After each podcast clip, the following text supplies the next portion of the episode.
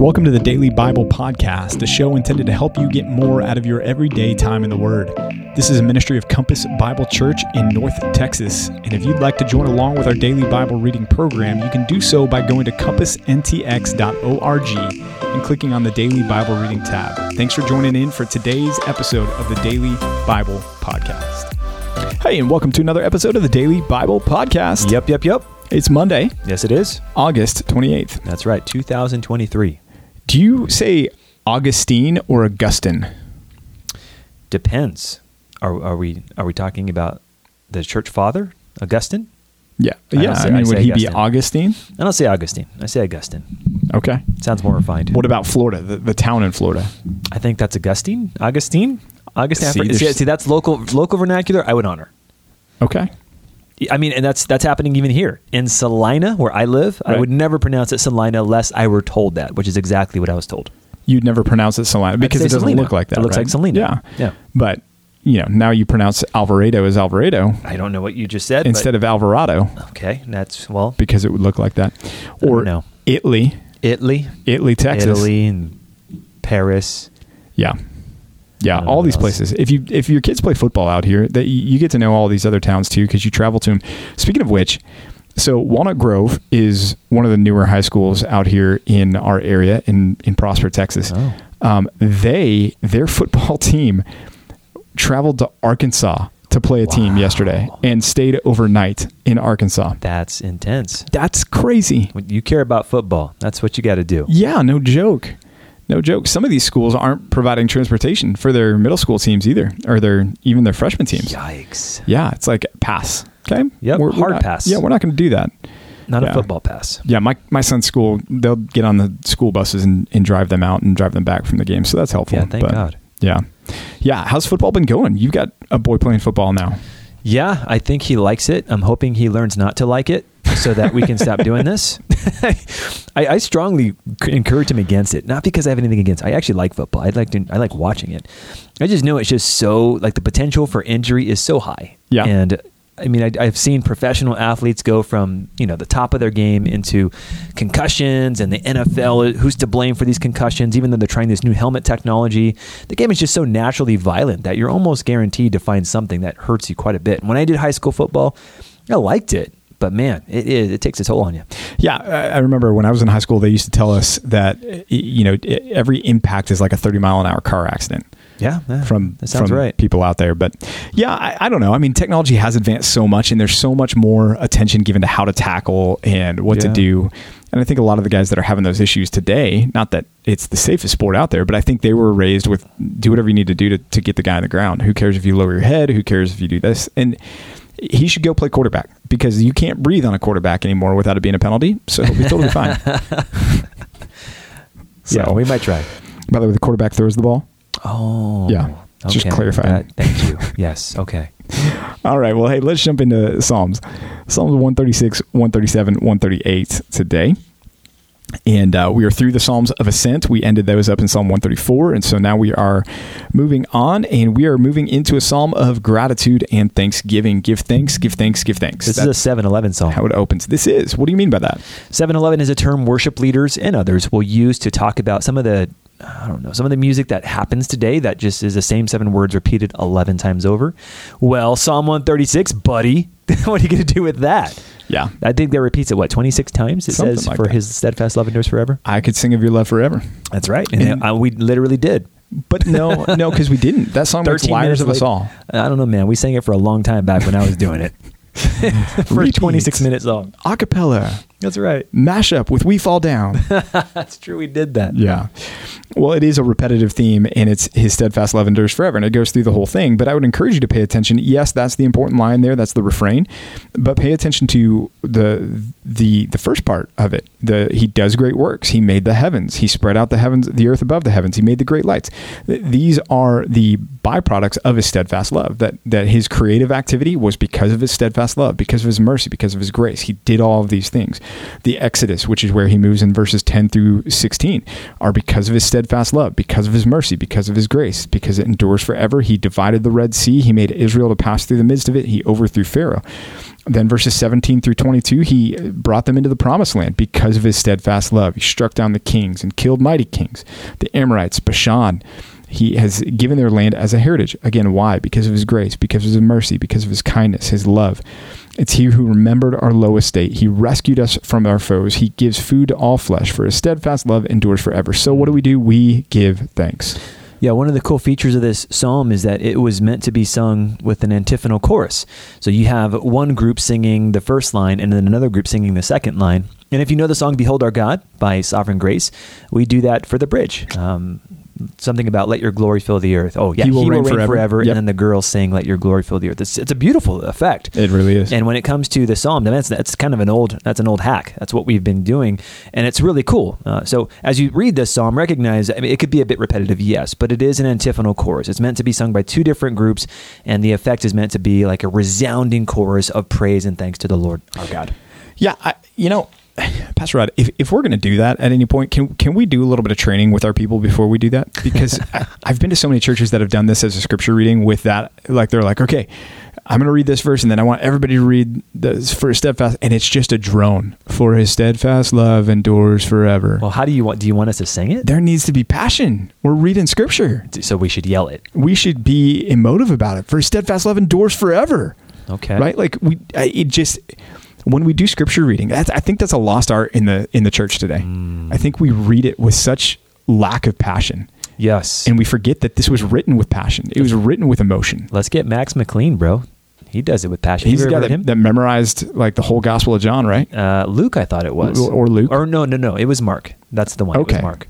The shorter one. The short. I'm less So impressed. I mean, I far less impressed with that. But you're right. We we can read it far more excitedly for what it is. Right. And I think yeah. you know what? Tell you what. How about next time we do a service, we're going to do all of Psalm 136, and we'll do exactly that. Oh, oh, okay. Okay. All right. Come with it, church. Come your- don't disappoint. don't deflate us. Don't don't don't start off on a bad note. We might not have time. Yikes. Hey, Psalm 137 then um, gets into the idea of exile by the waters of Babylon. So there's no question. Okay, what what is the context here? They are in exile. They- Captivity. they're in captivity, yeah. And there he says in verse 3 For there are captors required of us songs and our tormentors mirth. Mirth is a, a strange word. We don't use that word very much. It sounds the opposite of what it means. If you if you were having a mirthful day, it'd be like, oh, dude, that's a bummer. But that's not what it is. It's joyfulness. Mirth is excessive joyfulness, actually. And so the captors have Israel and they're wanting to be entertained by them. Hey, sing us some of your cultural tunes and, and dance for us. Right. Be joyful. And they're saying, how can we do this? How can we sing when we are away from our Lord? How can we s- sing the Lord's song in a foreign land? It's kind of a cruel. uh, It's it's a cruel act. Yeah. Yeah. Yeah. And it's it becomes imprecatory in verses 7, 8, and 9, which again is that judgment concept. And, and we see that quite a bit here towards the end of, of the book of Psalms. But remember against the Edomites to the day of Jerusalem, how they say, Lay it bare, lay it bare, O daughter of Babylon, doomed to be destroyed. And this it's true. I mean, Habakkuk picks up those themes. Mhm. The prophet Habakkuk is dealing with the the fact that Babylon is the chosen instrument of God's justice against Israel, and he says, "You Yeah. can't do that, God. You're you're too holy to do that." And basically, God's response is, "Look, Babylon will get theirs, but Israel needs to be punished as well." So, yeah, the the the hope in the future punishment of the enemies is seen in Psalm 137 as well. So blessed shall be he, shall he be who Mm. takes your little ones and dashes them against the rock. Well, of course, we're going to talk about that, right? Yep. So we are clearly uh, against any form of abortion. We are pro life to the core, and we're unashamed about that. All right, help us wrap our minds around verse 9 then. What do we do with this? It seems like, I mean, clearly God preserved this as something that Israel sang. What do we do with this? Yeah, I, one commentator I read on this, uh, Derek Kidner, he said of that verse, he said, you know, it's it's a reminder of the fact that this was a psalm written by the Israelites in the midst of the white hot uh, passion of their situation, of their circumstances, of their context. So they're angry, they're vitriolic, they are they're out for blood. They want vengeance. In fact, what he made the point, he said they probably saw Babylon do the very same thing to their little ones. Right. Right. And so this psalm is really the raw emotion of the Israelites expressing this desire, God, I, I want you to do to them as has been done to us. And that was something that had been done to them. So we're saying justice then. As we read a verse like this, we're not saying vengeance, we're saying justice. Right. Right. Well, yeah. I, in in the purest sense, yes.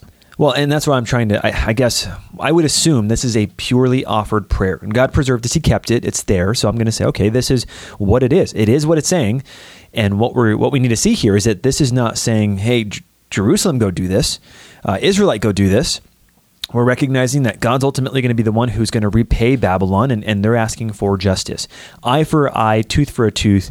Uh, Lord, please do to them what they've it seems like, and I would agree. I, have read that too. This is what they did to us. Right, right, and that's not ours to execute. Ultimately, right. Vengeance it's, is mine. I will repay, says the Lord. Yeah, yeah.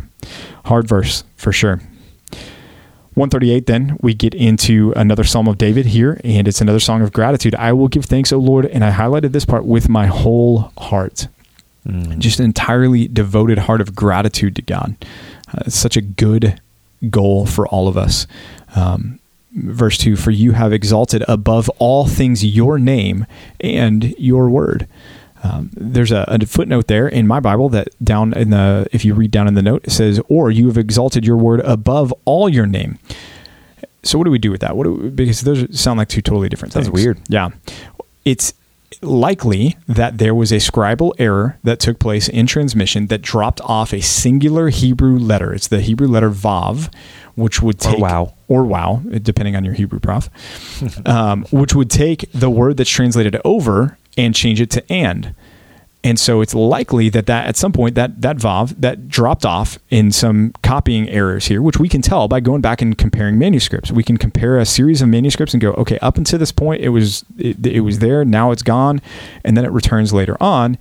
And if it's there, then this is why we get the translation that the ESV chooses, which is a little bit more in keeping with what we would expect is that he's, he's exalted his word uh, and his name and instead of saying that his word is somehow greater than the the object it's meant to point to which is god himself. Isn't it fascinating? We, we notice things like this and they're, they're problematic to us because they stand out as the rare exception. Right. By and large man we read our bibles and we don't recognize just how well preserved this book is for being thousands of years old. Yep. It is so well preserved, and I thank God for that. Yep. Yeah, just uh, I think there's a callback, especially since this is David in verses seven and eight, specifically verse seven to, to Psalm 23. Though I walk in the midst of trouble, you preserve my life. Right, we can think of the shadow valley of the shadow of death. You stretch out your hand against the wrath of my enemies, and your right hand delivers me. And so, just an encouraging psalm. David calling us to give thanks to God. That's right. Well, let's jump over to the New Testament with First Corinthians, Corinthians, 9. I like this chapter. 9. Neuf in French. I took French in high school because I thought it would be useful for me. And how many times have you used it since then? Let's see. Well, I just said new, so one. yeah, one. One time? No, cool. I, I, I, got, I got to go to France and spend a little bit of time there, and I'm pretty sure I was able to ask where the bathroom is. All right. So I couldn't ask that anymore. I was going to say, come on, give us give us a no, taste. I can ask you your name. Comment tu t'appelles? Oh. And you would say, Je m'appelle Rod. Okay. How do I uh, say it with the French accent, though? I don't know. I'm from Texas. I, am not from France. You would hold your nose and, and be snooty oh, to say it. yes, with a latte in my hand. Right. Now that we've offended any of our French listeners, which I don't know that we have any. You know, I did not see any listeners in France when I looked it up last. How about Sierra Leone? They they also speak French there. Oh, okay. Well, there's that. Anyways, I'm looking. I doubt it. I'm looking now. Okay. Well, you're looking it up. While you're looking it up, we'll talk a little bit about Psalm or not Psalm, First Corinthians chapter nine. Psalm First Corinthians chapter nine. No, um, yeah, this one is if if you've spent time in the Word and heard Christianese, a lot of it comes out of First Corinthians chapter nine. Um, he spends the first part establishing the the good principle, the right principle for the existence of what we call vocational ministry everyone is involved in ministry. 1 Corinthians 12 will make that clear when we get there that we've all received a gift and need to need to use that gift in the service of the body of Christ for the building up of the body of Christ. However, there are those that have been called, like Pastor Rod and myself, um, to go into ministry as our full time profession. This is what we're doing with our life. This is what we're expending our whole lives and our, all of our time to to complete. And so there are certain denominations out there that don't believe that that's a biblical concept that will say there shouldn't be any paid pastors on staff. Um, 1 Corinthians chapter 9 argues against that, even though the apostle paul will go on to say in this chapter look i'm not making use of my right he still calls it the the right that he has which is to be paid for the work of the ministry. And he uses this quote from the old testament. He says you shall not muzzle the ox when it treads out the grain. And i think Mhm. that's there just to keep us as pastors humble that we are we are the ox as, as we are treading out the grain Hey, man, let's keep working. yeah. And uh, he makes the point in verse 11 look, if, if we've sown spiritual things among you, is it too much if we reap material things from you? So Wow. Pay your pastors, huh? that's what he's saying. That's what he's saying here. And it seems self serving to talk about this on this podcast That's as you the and Bible are, says, are- man. Our pastors, but it is there. And, and it's good for the church to do this. And let me tell you why it's good for the church to do this. If Pastor Rod and I are both having to do the, the work in the ministry and then we're also having to go out and get another job to support our family at the same time, then we are distracted from being able to give ourselves wholly to the work of the ministry and to be available for hospital visits and counseling meetings and just the, the work of studying a passage and preaching a passage and organizing things and the administrative work that is necessary in the church. It's a benefit to the church that the church puts their pastors in a position to be able to do that. And right. look, I'm so thankful for Compass Bible Church. They are a, a great uh, and, and generous church, and we are are um, cared for by them in, in so many ways beyond the financial realm. But uh, but it is a biblical concept here, and, and that's what the first part of 1 Corinthians chapter nine is talking about. From there, though, he goes on to talk about um, being a, a- what he calls a, a servant to all. He says, I, I've, I've made myself a servant to all, and here's the, the point that I might win more of them. So 1 Corinthians 9, 19 through uh, 23 is going to be the, the Apostle Paul talking about all the different things that he has done in order to win other people to Christ. And so this is a common thing that you'll hear. I've become all men to all all things to all men. I've become all men to Come all man, things. to all things. I've become all things to all men in order that I, I might win some. We can go through and check the box on quite a few of these, but Pastor Rod, explain maybe when he says, To those outside the law, I became as one outside the law, because that sounds dangerous. It sure does. I think Paul is saying here that he's he's trying to exemplify, or not exemplify. He's, he's trying to identify with those Gentiles who aren't under the law. They don't have the Torah. They don't have the Jewish tradition, and so they're going to interact very differently with the Old Testament scriptures. In fact, they probably have a non-existent relationship, which will then mean as Paul interacts with them, he, he's not going to throw off all of his Jewishness, but it does mean He's going to be deliberate, intentional with how he engages with them. He doesn't want to pose a stumbling block. He doesn't want to say, uh, "No, I can't eat your meat sacrificed to an idol," as we read about yesterday. I, he, I think he would. He would partake in that meal if someone offered it to him, because he recognizes that's not any, that's not, that's no God. That that poses no threat to my soul, and so I'm going to partake as though I were someone not under the law. So Paul's goal here in all things is to to contextualize his life and his ministry in such a way that he does not compromise biblical integrity and his faith in Christ, but at the same time opens a door as wide as he can to those he's trying to reach. Mm, contextualization.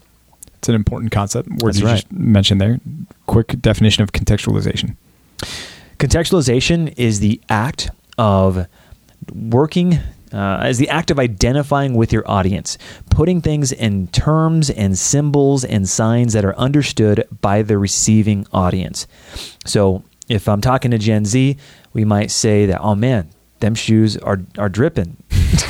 I hope I gotta check my I gotta check my my Gen Z dictionary here, or Uh, you know, we, we were playfully joking about that a couple days ago, a couple episodes ago, about using Gen Z lingo. Right. But they understand that. So if Right. you started talking with that without looking super cringe, I, I think it would be, oh, okay, I get that. You- quoted the Gen Z Bible. And now that's kind of a big joke. But if we were going to China or to Germany or to Italy or Italy, depending on where we're going to go, Depends. we're going to dress and act in ways that are non culturally offensive because we seek to contextualize. We don't want to pose any stumbling block, and that means we're going to act, speak, and think in ways that will pose minimal stumbling blocks. Yeah. If you're interested in uh, in a good case study on contextualization, I would encourage you to pick up and maybe read a biography by Hudson Taylor or about Hudson Taylor. Mhm. He was one of the pioneers in that in his effort to reach the Chinese people, um, and so he was uh, was significant in that. Great example of, of contextualization. Right. Well, First Corinthians 9 ends with a, a pretty well known uh, chunk of, of text here where he talks about running in a race. He says, Look, only one person wins the, the race, so run in order to win it. And then he Mm. goes on, he says, I'm going to discipline myself. Like a, a, an athlete disciplines, disciplines themselves. I'm going to discipline myself so that after I preach Christ to others, I myself should not be disqualified. This is, is a, a, a sobering verse, and I think it's appropriate to have it in 1 Corinthians 9 as he's talking about, you know, vocational ministry and, Right. and pastors being paid, that we are accountable for what we do. And Yeah. we need to, to make sure that we are living godly lives doing what we're doing so that after preaching Christ to others and spending our life that way, we would not be disqualified. That's right, man. This been, this has been one of my favorite verses that has motivated my Christian life. Because I mean, Paul's Paul's focus is winning people to to faith in Christ, but also saying, man, I, I don't want I don't want the accolades here. I'm looking to the eternal there Mm. and then. Mm. Well, there it is. Another episode of the Daily Bible Podcast. That's right. Wrapped up. That's that's another one. It's Monday. Monday's done. Congrats. You survived Monday. Or- or you're just starting. episode of the Daily Bible oh, Podcast. Oh, okay. I see what Yeah. you did. Okay. But we hope you survived Monday too. Yes. And we'll catch you again tomorrow for Tuesday's episode of the Daily Bible Podcast. Bye. Bye.